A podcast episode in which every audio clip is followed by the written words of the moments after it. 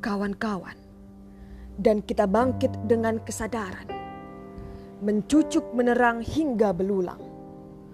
Kawan-kawan, kita mengayun pedang ke dunia terang. Siap sedia oleh Hairul Anwar.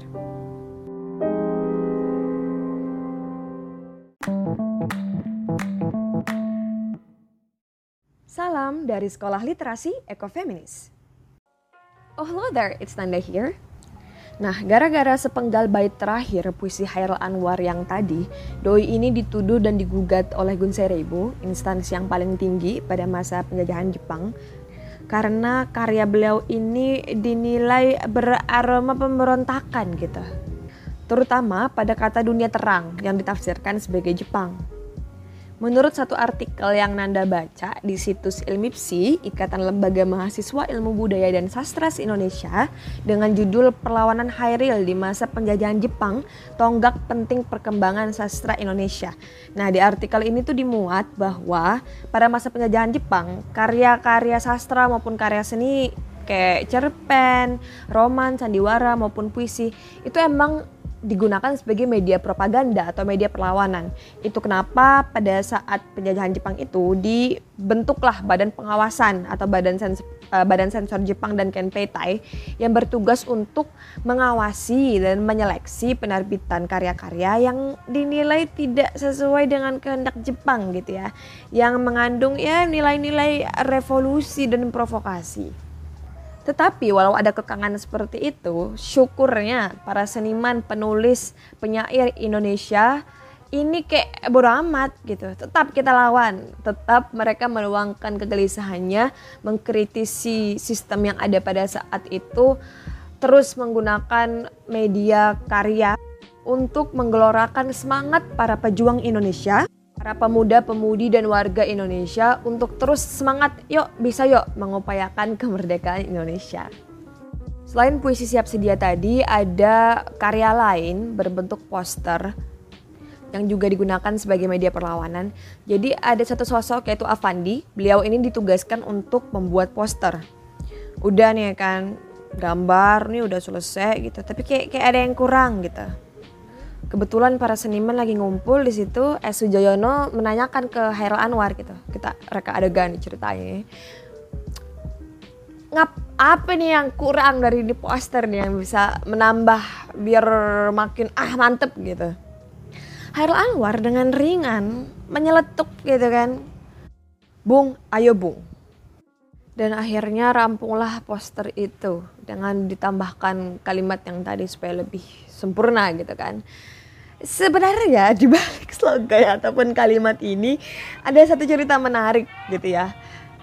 Yaitu asal dari istilah bung ayo bung ini yang bisa kita bahas di podcast selanjutnya.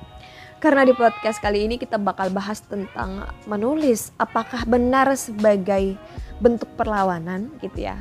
Karya sastra apakah benar sebagai media perlawanan. Terus karya-karya seperti apa sih, nilai-nilai maupun narasi seperti apa yang harus dimasukkan dalam karya tulisan maupun karya sastra yang penting untuk disebarluaskan. Dan apakah memang menulis ini harus dijadikan sebagai budaya dan gerakan sosial? Nah, tadi kita sudah membicarakan tentang Hairul Anwar yang dinobatkan sebagai pelopor angkatan 45. Kalau kita agak maju sedikit beberapa puluh tahun ke zaman Orde Baru ya, 90-an, ada satu juga penyair yang udah legend lah ya, yaitu Wiji Tukul. Karya-karya beliau ini juga sangat luar biasa dengan berani mengkritisi sistem pemerintahan yang ada pada saat itu. Dan beliau ini memiliki kesamaan nasib gitu ya dengan Hairul Anwar, sama-sama mendapatkan represi, tekanan, dan sampai tidak diketahui keberadaannya karena karya-karya beliau yang dinilai berbahaya bagi segelintir orang. Dari kedua kasus ini kita bisa lihat gitu ya bahwa ternyata penguasa dapat takut kepada kata. Bahwa ternyata ada loh orang-orang yang anti kritik, orang-orang yang alergi dengan diksi, dan orang-orang yang merasa terintimidasi dari karya yang jujur. Nah, dari kedua penyair ini kita juga bisa lihat ya bahwa kegelisahan yang dirasakan, ketertindasan yang dirasakan, yang kemudian melahirkan perlawanan, ini bisa dalam berbentuk macam-macam gitu. Jadi ternyata perlawanan yang kita ketahui kayak mungkin berperang, berada di garda terdepan gitu ya, mengangkat bambu runcing ataupun senjata mereka. Tidak hanya itu loh, di sisi lain ada juga orang-orang seperti seniman, peluk, pelukis, penulis, penyair dan sebagainya yang mereka menggunakan media karya sastra maupun karya seni sebagai media perlawanan. Nah, membicarakan tentang perlawanan, kalau menurut politikus James C. Scott, perlawanan ini tuh berasal dari ketertindasan yang dialami gitu ya. Bentuk ketidaksetujuan, bentuk ketidaknyamanan yang kemudian melahirkan perlawanan yang bisa berbentuk aksi-aksi yang nyata maupun yang tersembunyi gitu ya demi merebut hak kembali. Nah, kalau kita membicarakan ketertindasan di zaman sekarang ini isu yang lagi hangat-hangatnya yaitu ketertindasan yang dialami oleh perempuan dan alam. Dalam narasi ekofeminisme disepakati bahwa ketertindasan yang dialami oleh perempuan dan alam ini sebenarnya setara gitu, mirip. Yaitu sama-sama ditindas oleh sistem yang kapitalis, industri yang ekstraktif, eksploitatif, dan juga sistem yang patriarki. Ekofeminisme sendiri ini adalah satu paham gerakan sosial gitu ya, yang memadukan antara ekologi dengan feminisme. Jadi memang mengaitkan antara hubungan alam dengan manusia, alam itu sendiri, dan juga kesetaraan gender, terutama perempuan dalam ranah masyarakat. Kalau ekofeminisme sendiri itu punya satu tempat khusus dalam sastra. Kalau Nanda sih memaknai ekofeminisme dan sastra ini sebagai satu tubuh yang saling mengisi. Jadi sastra dengan ekofeminisme sebagai salah satu ruh dan ekofeminisme yang dapat bergerak lewat sastra. Jadi perjalanan manusia ini ya dengan dirinya ini kan gak bakal terlepas ya dari peranan alam. Jadi ekofeminisme ini merupakan paduan antara proses merawat manusia, terlebih bagi mereka yang terpinggirkan ya, seperti perempuan, dan juga ekofeminisme dalam sastra ini untuk merawat pemikiran dan kreasi umat manusia gitu ya. Yang mana hal-hal semua-semua tadi tuh setara dengan memelihara alam dan seisinya seharusnya. Maka harapannya narasi seperti ini tuh bisa lebih disebarluaskan gitu. Bisa lebih ditingkatkan kesadaran akan perlindungan alam dan perempuan supaya keadilan yang berbasis alam atau lingkungan dan perempuan ini bisa ditegakkan. Nah kalau kita kaitkan nih ya, Nanda punya satu analogi yaitu sastra adalah medan, menulis adalah senjata dan ekofeminisme adalah prinsip. Kenapa sih sastra ini adalah medan gitu ya?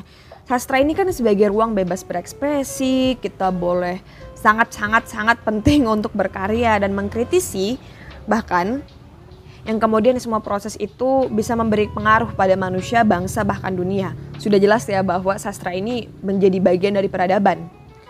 Kemudian menulis adalah senjata. Di sini maksudnya menulis dan karya tulisan kita gunakan gitu ya sebagai media perlawanan untuk meningkatkan kesadaran akan perlindungan termasuk pada ketertindasan yang dialami oleh alam dan perempuan. Kalau kata penyair favorit Nanda yaitu Nezar Kabani, beliau ini mengatakan bahwa writing is the art of involvement, yaitu menulis ini adalah seni keterlibatan. Kalau Nanda sih memaknainya dengan menulis, kita terlibat dalam memberikan informasi, pengetahuan, kesadaran, kritik terhadap tatanan sosial yang diharapkan untuk membuat tatanan sosial yang lebih baik dan juga pastinya untuk menuliskan sejarah. Kemudian hubungan antara menulis, melindungi lingkungan, menggaungkan kesetaraan, ini tuh merupakan rangkaian kegiatan yang abadi sebenarnya. Terinspirasi dari perkataan Farwiza Farhan dalam film dokumenter Tanah Ibu Kami, yaitu perjuangan melindungi lingkungan itu adalah sesuatu hal yang mungkin tidak akan pernah habis, tidak akan pernah selesai. Hal ini senada dengan ucapan Pramudia Anantatur, yaitu orang boleh pandai setinggi langit, tapi selama ia tidak menulis, ia akan hilang di dalam masyarakat dan dari sejarah. Menulis adalah bekerja untuk keabadian. Maka memperjuangkan alam adalah perjuangan yang tak ada habisnya, dan menulis adalah bentuk perlawanan tak kenal masa. Jadi melakukan perlawanan dengan tulisan yang memperjuangkan alam dan perempuan membuat kita tuh nggak hanya menjadi penulis yang hebat, namun menjadi penulis yang bakal dikenal sejarah. Nah, gimana? Mari kita diskusikan pembahasan yang tadi. Podcastnya cukup sekian. Buah delima, buah duku. Sampai jumpa di lain waktu. Terima kasih sudah mendengarkan, terima kasih sudah ada di sini dan jangan lupa temukan kebahagiaan-kebahagiaan kecil hari ini.